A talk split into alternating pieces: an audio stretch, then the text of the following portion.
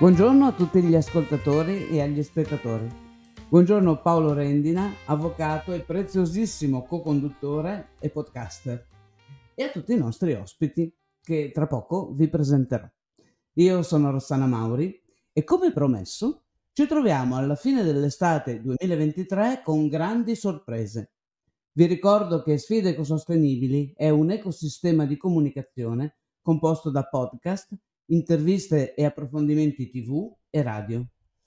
In questa prima puntata della ottava stagione di Sfide Ecosostenibili abbiamo una bella novità che è rappresentata dal TG della sostenibilità.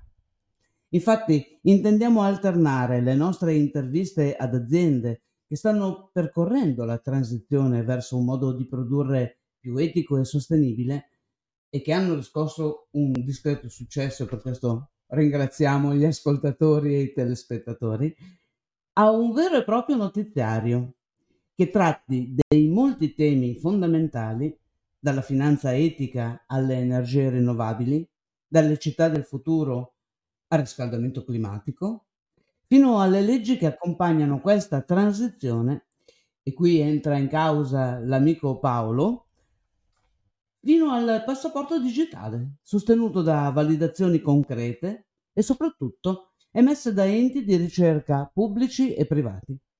Ecco perché siamo in compagnia dei nostri ospiti che vi presento. Dalia Benefatto, fondatrice di Devaglia, che ha creato un nuovo modo per fornire validazioni di prodotto e processo. Buongiorno Dalia. Buongiorno Rossana, grazie per l'invito. E Elia Vettorato, che ci guiderà nel capire perché e come il riscaldamento globale muterà le nostre abitudini e i nostri stili di vita. Buongiorno Elia. Buongiorno Rossana, buongiorno a tutti. In questa prima chiacchierata vorrei introdurre i nostri esperti proprio parlando dei temi più attuali. Per esempio, caro Paolo, come è andata a finire la legge comunitaria sul ripristino della natura, tanto controversa che a giugno è passata al Parlamento europeo per un solo voto? Beh, intanto ben ritrovati a tutti, grazie per l'invito. Questa ottava stagione è importante perché, come hai detto giustamente anche tu, arriva poi dall'Europa un messaggio un po' indebolito rispetto a quello che ci si aspettava, ma comunque un messaggio forte, cioè quello comunque, come dice anche la legge europea, di ripristinare la natura, ripristinare un po' a, al territorio, ridare al territorio la sua vita, anche mhmm, se vogliamo i suoi spazi. Eh, dicevi giustamente, indebolita la legge rispetto a quello che si era inizialmente previsto e che voleva la comunità europea, passata con veramente pochissimi, un voto. In realtà abbiamo 13 astenuti, 300 contrari, 336 soltanto i voti a favore. Per fare che cosa poi in definitiva? Per un po' arretrare eh, tutto quello che può essere l'uso intensivo dei territori, soprattutto da parte dell'agricoltura, degli allevamenti e via dicendo, proprio per dare vita a, a, ai nostri territori in quanto tale.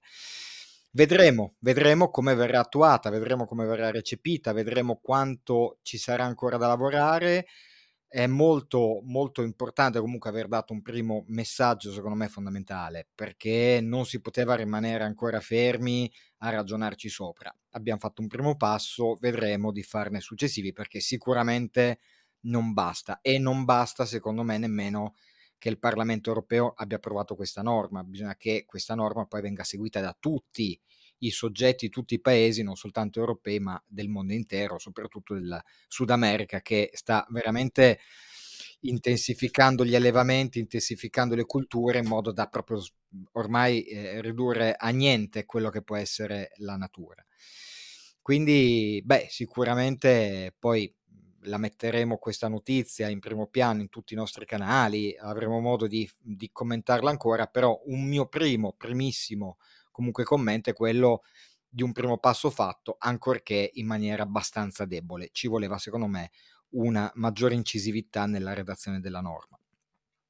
Beh, allora diciamo che finalmente una buona notizia in questo scenario a dir poco drammatico. Perché, perché il, il, tema del quale vorrei parlare quest'estate poi è stato un disastro. Sono emerse, e non si capisce come, o forse sì, tutta una serie di tavoli di discussione che parlano di quanto influisca il nostro modo di produrre e di consumare sul cambiamento climatico. Ma come mai, non si sa, a questi tavoli venivano invitati degli emeriti studiosi. Peccato che non c'entravano niente con il clima. Non erano meteorolo- meteorologi, non erano scienziati. D'altra parte, se chiedi che cos'è il cambiamento climatico a un ingegnere civile, benché abbia costruito delle opere mirabolanti, non credo sia così qualificato per dare un'opinione realistica. Per non parlare poi del negazionismo del nostro governo italiano che sembra aver scelto questa come unica strada percorribile. Ma ci sono dati concreti che raccontano ben altra storia sulla realtà che noi stiamo vivendo adesso.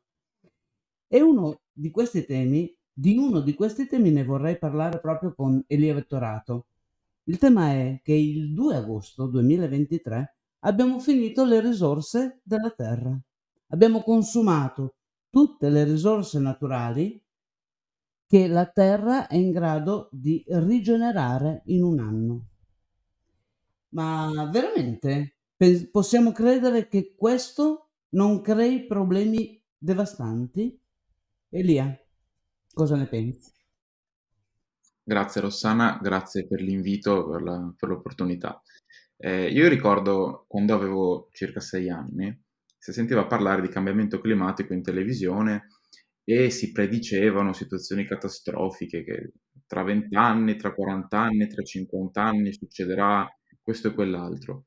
E poi ti ritrovi facendo l'università e scopri che questo futuro è già qui. Ti, ogni giorno senti al telegiornale qualche allarme, qualche esondazione, qualche vittima, qualche danno, tutti gli anni. E questa cosa che noi eh, sentiamo quasi quotidianamente avviene solo in Italia, che rappresenta lo 0,2% della superficie terrestre. Quindi immaginiamo cosa stia succedendo anche nel resto del mondo, che magari sentiamo meno parlare, di cui sentiamo meno parlare. E questo si lega indissolubilmente alla questione che ponevi tu prima riguardo al 2 agosto. Al 2 agosto di quest'anno abbiamo terminato eh, le nostre risorse mondiali, che detta così effettivamente può mettere un po', un po' di dubbio, un po' di perplessità. Cosa facciamo dal 2 agosto in poi? Eh, intanto cerchiamo di capire cosa significa questa cosa. Il Global Footprint Network calcola diciamo, il numero di giorni dell'anno in cui la biocapacità terrestre riesce a provvedere. Eh, biocapacità significa produzione di materiali biologici di tutti i tipi e accanto a questo l'assorbimento e lo smaltimento di altre sostanze. Quindi c'è la produzione e l'assorbimento, sono due cose diverse ma che poi finiscono più o meno nello stesso circolo. Diciamo che molto a spanne si calcola che servono all'incirca 1,6 ettari per sostentare una persona con i consumi del 2016 che bene o male insomma non sono molto cambiati rispetto a quelli di adesso. Quindi fatto questo si calcola l'impronta ecologica dell'umanità, che cambia di anno in anno in maniera lenta ma costante. Alla fine, insomma, il calcolo è semplice, si prende la biocapacità fratto l'impronta ecologica mondiale per 365 giorni. Nel 71 è stato il primo anno in cui abbiamo finito le nostre risorse prima del tempo, l'abbiamo finita il 25 dicembre del 71. Poi più o meno gradualmente la data di questa fine delle risorse si è spostata sempre prima, eh, da dicembre, novembre, ottobre, fino ad arrivare al 2 agosto di, di oggi. In particolare dall'84 al 2010 c'è stato un enorme cambiamento di, di, di, giorni, diciamo, che si spostavano da dicembre fino ad agosto. Il record è del 28 luglio, che è arrivato nel 2018 e poi è eguagliato nel 2022. Quest'anno, insomma, abbiamo fatto un po' meglio dell'anno precedente perché abbiamo finito le risorse 5 giorni dopo. E vabbè, uno dice, vabbè, speriamo sia un trend positivo perché comunque è, è, un, è un, risultato, però dobbiamo considerare intanto che eh, gli anni del 2021-2022 erano i post-Covid, quindi sono molto particolari per la ripresa economica, eccetera. e anche dobbiamo renderci conto che insomma l'aumento della popolazione, della produzione industriale che stiamo continuando a vivere non possono seguire questa speranza di, eh, di cambiamento, di miglioramento. È ovvio dirlo, però è anche doveroso ricordarlo che non tutti i paesi si comportano in maniera simile. Certi paesi ricchi possono permettersi di sforare e anche perché molti altri hanno standard di vita veramente bassi. Quindi l'India, il Nicaragua, la Nigeria, moltissimi altri paesi consumano pro capite meno quant- delle risorse prodotte per loro dal pianeta Terra l'Italia avrebbe finito le risorse, se tutte le persone del mondo fossero italiani, avrebbero finito le risorse il 15 maggio. E se tutte le persone del mondo fossero americane, canadesi o statunitensi, addirittura il 13 marzo. Quindi si fanno due mesi e mezzo e poi si naviga a debito. Cosa succede quando si va a debito?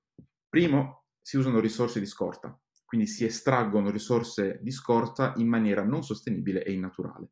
Secondo, inquiniamo, quindi non permettiamo ai processi chimici di assorbire le sostanze, quindi produzione e assorbimento.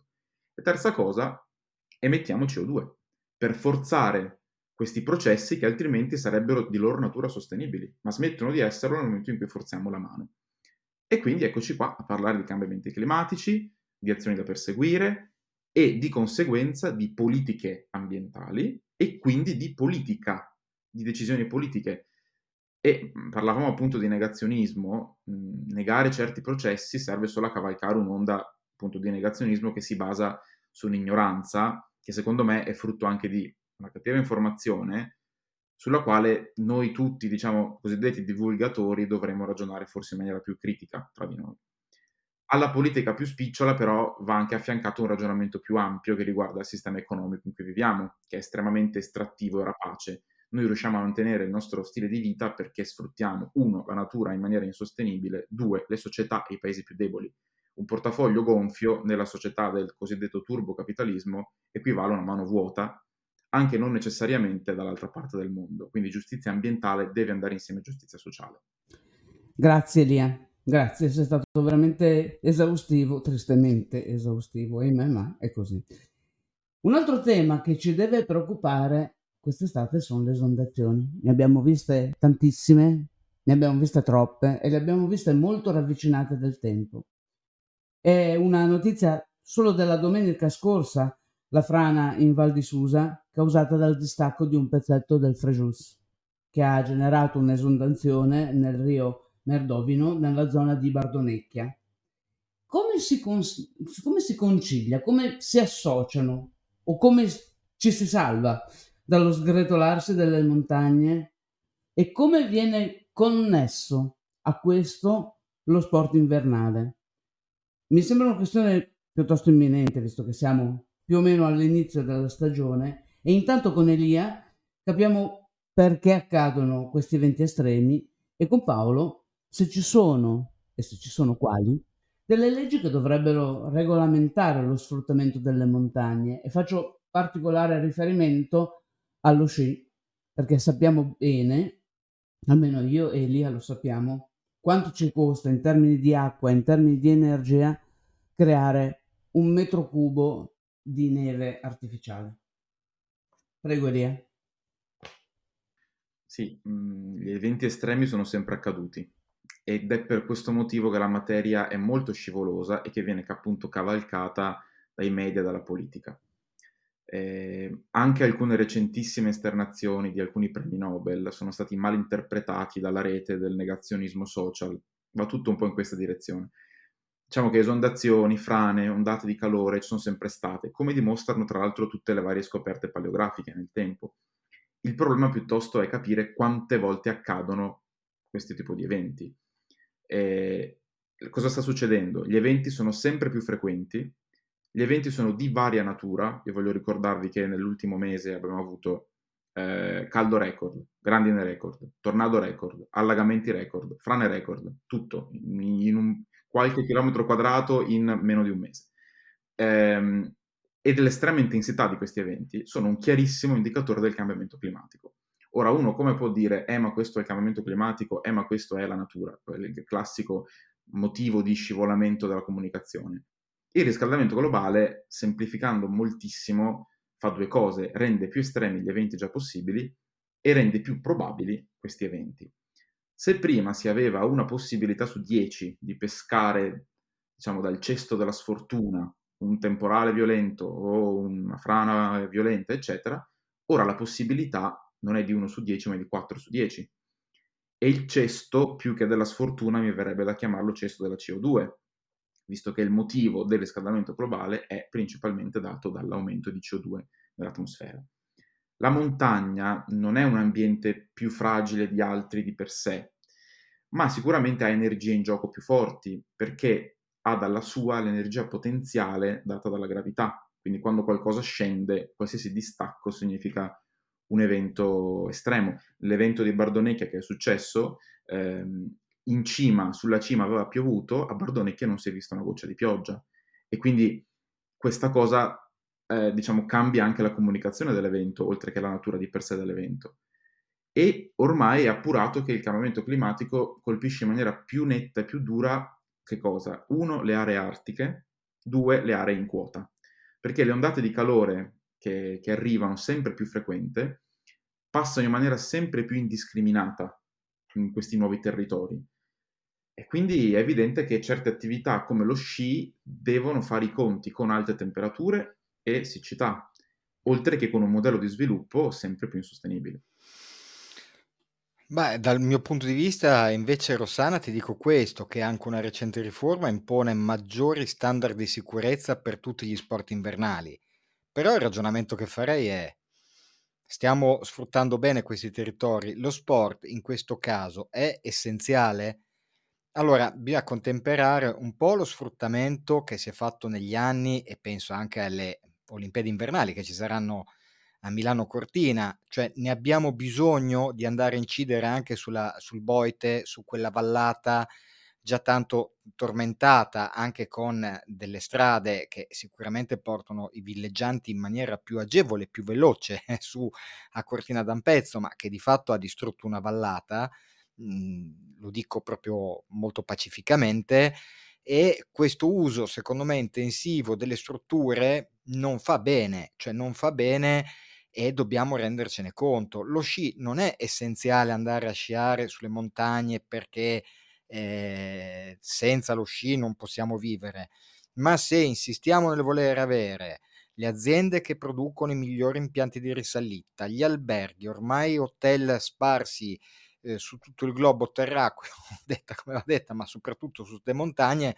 poi non ci lamentiamo, secondo me, se purtroppo avvengono dei, degli eventi anche catastrofici in posti dove non bisognerebbe oggi più che mai pensare programmare la, la costruzione di, di, di, di, alloggi, di attività o quant'altro. La montagna e il mare sono pericolosi a prescindere, questo è indiscutibile. Ecco, io eviterei magari proprio perché abbiamo visto gli eventi anche a Bardonecchia che sono eventi di, come diceva giustamente Elia, mi permetto amichevolmente di chiamarti per nome, a Bardonecchia manco pioveva, no, non ci si aspettava una cosa del genere, ma poteva essere veramente una tragedia. Sono state spazzate via un piazzale di macchine, la pubblica sicurezza e quant'altro. E eh, ovviamente oggi bisogna ripensare anche vicino a questi, a questi rivi, a questo rio, che è anche piccolino, se è giusto o no continuare a eh, creare delle strutture lì accanto, dei momenti di incontro lì accanto. Quanto alle piste da sci e, e quelli che possono essere gli impianti, ma anche semplicemente per lo sci di fondo o quant'altro, c'è una presenza impattante, ma dico anche di quella che potrebbe essere il passaggio di altri sport, che non, non possiamo più permettercelo. Spiace, ma è così. D'altro canto, bisogna pensare che non avendo mai fatto prevenzione, non avendo mai fatto nemmeno un certo tipo di, secondo me, programmazione, eh, poi rischiamo anche di mandare a casa tanta gente e di mettere al collasso anche un'intera economia. E quindi bisogna trovare anche un sistema che possa, diciamo, allent- allentare sicuramente l'utilizzo, ma soprattutto anche come da recente normativa capire che oggi andare in, quello, in quei posti è decisamente più pericoloso di qualche anno fa e questo è colpa nostra, cioè non è colpa della povera montagna che sta lì, cioè nel senso lei è sempre stata lì, inamovibile e ha sempre avuto i suoi problemi. Noi ci andiamo poi addosso e la carichiamo magari delle nostre, eh, delle nostre cose, è più facile che magari succeda la tragedia. Questo voglio dire che purtroppo non sono più luoghi accessibili sempre e comunque e soprattutto, visto che c'è anche una norma, quantomeno se andate in montagna, pensiamo agli, agli sport invernali, ma anche quest'estate, ho visto andare gente in montagna impreparati, assolutamente in maniera incivile, mh, più delle volte anche lasciando rifiuti, facendo quello che deve fare, come se tutto fosse un grande parco giochi. Non è così mh, e dobbiamo rendercene conto che poi la vita eh, la mettiamo a rischio non soltanto per noi stessi, ma anche per quei pochi, ma volenterosi e valorosi soccorritori che rischiano a loro volta la loro vita per venire a prenderci magari abbiamo deciso di fare il fuoripista improvvisato con gli amici. Beh, certamente bisogna cambiare mentalità.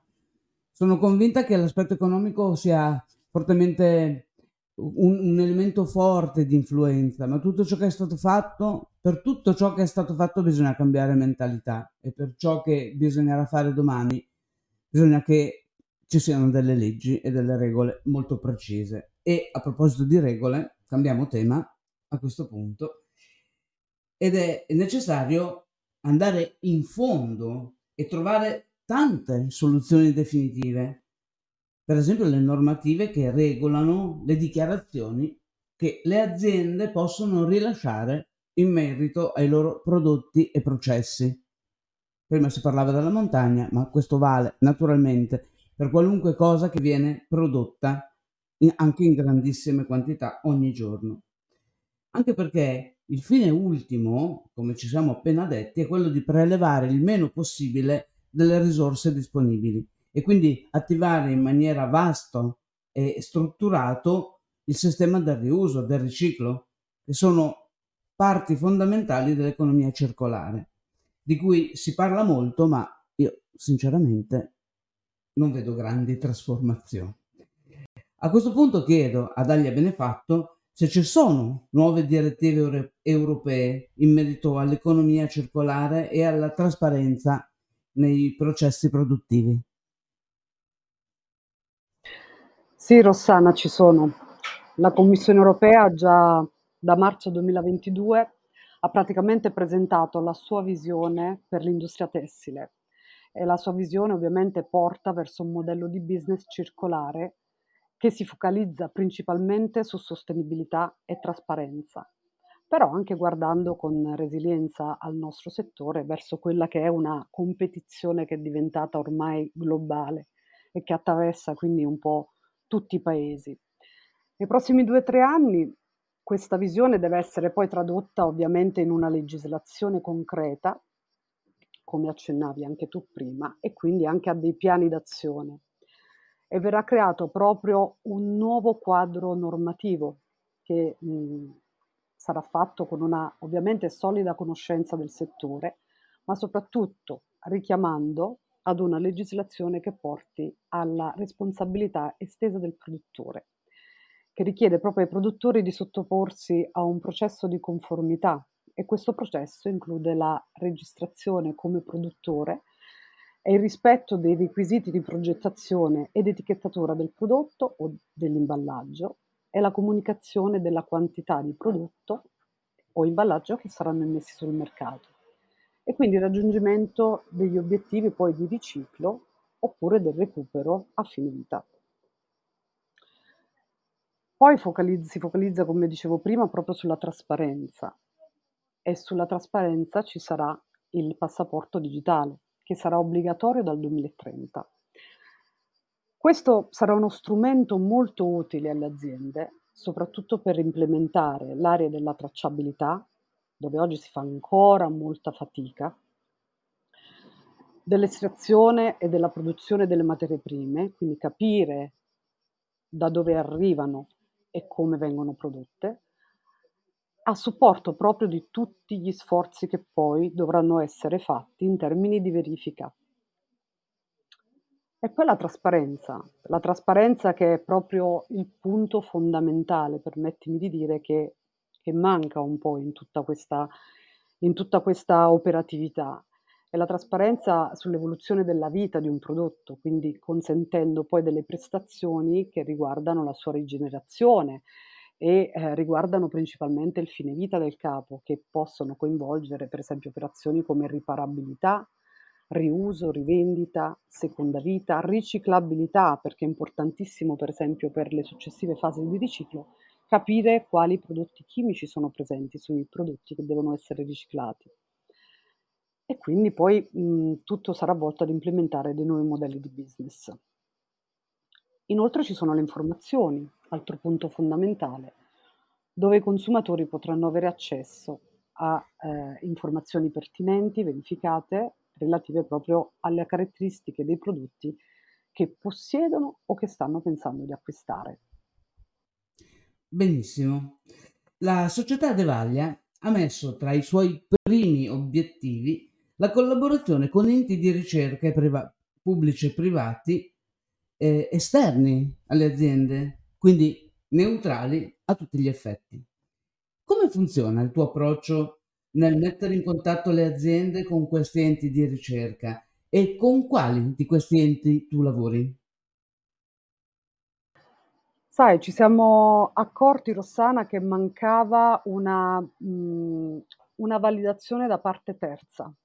E quindi questo è un po' il punto importante dove poi si, ehm, focalizza tutta l'attività di Devalia, che coinvolge proprio la collaborazione con istituzioni scientifiche pubbliche e private che sono addette principalmente in questa fase ad analizzare, per esempio, quello che succede eh, quando si inizia ad utilizzare una nuova tecnologia oppure ad analizzare, per esempio, noi abbiamo un grandissimo problema odierno che è quello della dispersione delle microplastiche, che ormai sono presenti nel sangue di ognuno di noi. E quindi eh, anche lì vanno fatte delle analisi sui prodotti per capire proprio il rilascio di questo mh, materiale assolutamente dannoso e non solo per l'essere umano, ma proprio per tutto l'ecosistema. Ad esempio, Devalia già portato avanti, sta portando avanti un progetto pilota con il CNR di Biella, che è un ente pubblico, il Consiglio nazionale delle, delle ricerche, proprio per garantire una oggettività della comunicazione e quindi per garantire anche la non esclusiva proprietà dei produttori o comunque anche dei marchi che fanno comunicazione, dei dati e dei messaggi che poi vengono comunicati. Quindi tutto questo per ovviare poi all'odioso fenomeno di eh, comunicazioni fuorvianti e quindi del, eh, del greenwashing. E soprattutto si mh, vuole occupare del fine vita dei prodotti, quindi proprio del, della parte chiave poi della, dell'economia circolare, il principale indicatore. Certo.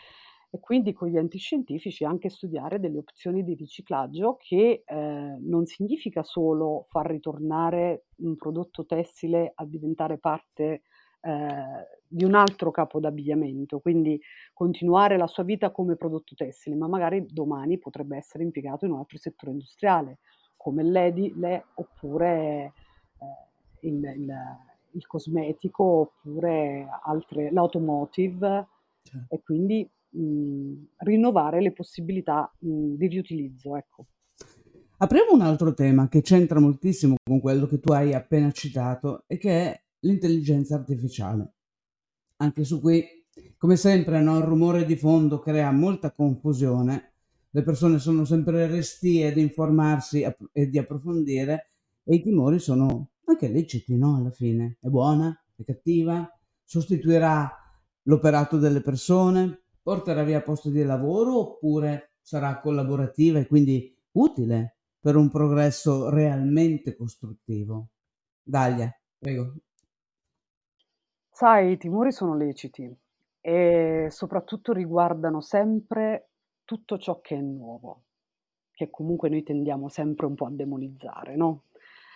Ma per una prospettiva a lungo termine, le organizzazioni stanno già incorporando strumenti di intelligenza artificiale per promuovere proprio la collaborazione sul posto di lavoro, facilitare la comunicazione, semplificare la gestione dei progetti e ottimizzare i flussi di lavoro, perché richiamando un po' quello che stavo raccontando prima, comunque la multidisciplinarietà che vedrà poi eh, diventare parte fondamentale dell'economia circolare e dei processi sempre più complicati, richiede proprio una massimizzazione della semplificazione di questi processi e quindi anche della gestione del lavoro. Mantenendo sempre al centro l'aspetto umano, però, che è la parte fondamentale di tutto il nostro modo di vivere, no? Ma l'intelligenza artificiale può comunque favorire la cooperazione futura, migliorando il livello culturale anche di, dei dipendenti, ma non solo dei dipendenti, anche dei, dei responsabili, dei manager che dovranno poi eh, fare parte del processo gestio- decisionale, quindi gestirlo. E questa è un'altra area in cui le capacità umane possono poi essere, a mio parere, fortemente potenziate dall'intelligenza artificiale. E quindi si sta trasformando poi, eh, sempre attraverso l'utilizzo di questi, di questi nuovi strumenti digitali, proprio l'esperienza poi alla fine del cliente finale. E il settore del servizio dei clienti migliorerà la comunicazione con l'obiettivo di queste tecnologie di aumentare proprio, come dicevo prima, l'efficienza del business e quindi anche verso il cliente finale aumentare una trasparenza, una fluidità, una facilità nei messaggi e nella comunicazione. Grazie Dalia. Paolo, a che punto siamo con le leggi che regolamentano l'uso e il controllo delle conseguenze dell'inserimento dell'intelligenza artificiale nell'interazione con le persone? I temi che ha trattato Dalia sono interessantissimi, ma ovviamente le leggi devono accompagnare le scelte delle persone e delle aziende. Beh, anche in questo caso mh, prendo l'assist di Dalia proprio per dire che anche quando c'è stata la prima forma di globalizzazione, insomma, eh, molti non la capivano. E anche adesso siamo spaventati da quello che sta succedendo, nonostante l'Europa abbia passato eh, al vaglio con voto favorevole il primo AI Act, cioè il primo regolamento mondiale sul, che andrà a definire i parametri o quantomeno i limiti e i confini dell'intelligenza artificiale e dell'uso dell'intelligenza artificiale. Un atto veramente coraggioso sotto certi aspetti che si inserisce peraltro nella volontà dell'Unione Europea di rendere l'Unione Europea maggiormente digitale. Quindi ci aspetteremo delle regole dei paletti anche da parte delle più famosi programmi o software, chiamiamoli applicativi di intelligenza artificiale, proprio perché non si vada a toccare eh, i valori fondanti della nostra comunità europea, comunque la sicurezza dei cittadini, messaggi subliminali e via dicendo. È un primo passo anche questo fondamentale per dare all'intelligenza artificiale un ruolo proattivo e funzionale alla nostra società. Pensiamo anche semplicemente in materia sanitaria, di anche eh, aiutare insomma eh, i processi delle, delle singole persone. Ma quello che mi verrebbe da pensare è che Oggi se ne fa un gran parlare, io sapete, insomma ve lo dico, mi occupo di diritto tributario anche internazionale da un bel po', beh, i primi, i primi applicativi, fra virgolette, di intelligenza artificiale, o meglio, di giustizia predittiva, eh, vengono dall'Europa, ormai una quindicina d'anni fa, proprio anche dall'Italia, utilizzando dei sistemi di machine learning abbastanza complessi per prevenire intercettare grande, le grandi frodi, le grandi frodi carosello, le frodi doganali e via dicendo. Quindi non è un sistema questo nuovo, diciamo che adesso anche per i costi maggiormente sostenibili l'intelligenza artificiale ce la ritroviamo, fra virgolette, anche sui nostri cellulari. Però ecco, quindi eh, va sicuramente regolamentata e deve trovare, e l'ha trovata con il 14 di giugno del, di quest'anno, un primo passo perché non, non se ne faccia un abuso. Eh, calcolando anche che paesi come l'Italia o comunque i paesi europei applicano delle norme, delle normative che sono anche diverse da quelle americane, quindi anche trovare un incontro fra i vari produttori e fornitori ma soprattutto per rendere l'intelligenza artificiale eh, molto, ma di molto più funzionale con degli sviluppi che possono realmente essere per la collettività utili e quindi evitando ovviamente i sistemi che influiscono negativamente sulla sicurezza o sui diritti fondamentali, che verranno catalogati come ad alto rischio e per questo, se non proprio cancellati, ma quantomeno limitati. Eh, da questo punto di vista, beh, mhmm, diciamo che interesserà anche l'intelligenza artificiale proprio anche il tema dei rischi ambientali. E questo può essere un aspetto da un certo punto di vista da, da analizzare, da, da, capire, da sviluppare, eh, perché potremmo anche andare ad avere maggiori informazioni magari proprio sui sistemi di gestione dell'acqua, le reti energetiche, riuscire a interagire meglio anche con la domotica, perché no? Quindi tutti i sistemi che magari possono eh, riuscire in tempi brevissimi a calcolare magari delle, dei parametri che mh, chiunque o a costi se non elevatissimi non riuscirebbe a fare, quindi aiutandoci anche nel meglio gestire le nostre risorse, fosse soltanto anche, vabbè, soltanto esclusivamente anche il consumo eh, o, il, o, veramente il consumo eccessivo di risorse personali che ognuno fa eh, nella propria abitazione. Quindi diciamo che sono tutti sistemi che possono esserci veramente d'aiuto, però bisogna fare, qui concludo, un po' come quando ci si è approcciati al, al discorso della della globalizzazione, di questo mercato unico, tutti ormai potevano andare ad acquistare qualsiasi cosa, ehm, abbiamo una seconda opportunità per farlo in maniera magari più proattiva, più coerente e meno impattante. Questo sì, an- anche perché poi non, non voglio scatenare nessuno, però ci sembra che tutto quello che è digitale influisca di meno. In realtà la risorsa per far andare anche dei software o delle macchine o dei server, anzi, può avere anche un costo e un impatto ben maggiore eh, di, di, altri sistemi. Quindi bisogna anche capire effettivamente se questo utilizzo massiccio anche di, di computer, di intelligenze, di macchine e via dicendo sia veramente così anche poco impattante come qualcuno ci vuole far credere. Bisognerà studiarlo. Beh, direi che pensavamo di aver dato qualche risposta, invece qui si è aperta una, un vaso di Pandora enorme perché i dubbi sono superiori alle certezze. Ma Elia, abbiamo un nuovo tema da sviluppare, solo che questa volta il tempo è finito e io voglio esprimere un ringraziamento speciale ai nostri esperti, Dalia Benefatto e Elia Vettorato, che rivedremo spesso nei nostri notiziari di approfondimento, insieme a molti altri esperti che conosceremo pian piano strada facendo. Grazie sempre a Paolo Rendina per il suo prezioso e fondamentale contributo e un arrivederci a tutti gli ascoltatori e ai telespettatori che, se vorranno, ci potranno seguire su questi canali e su molti altri. Quindi, ciao! Ciao, grazie. Ciao a tutti. Ciao.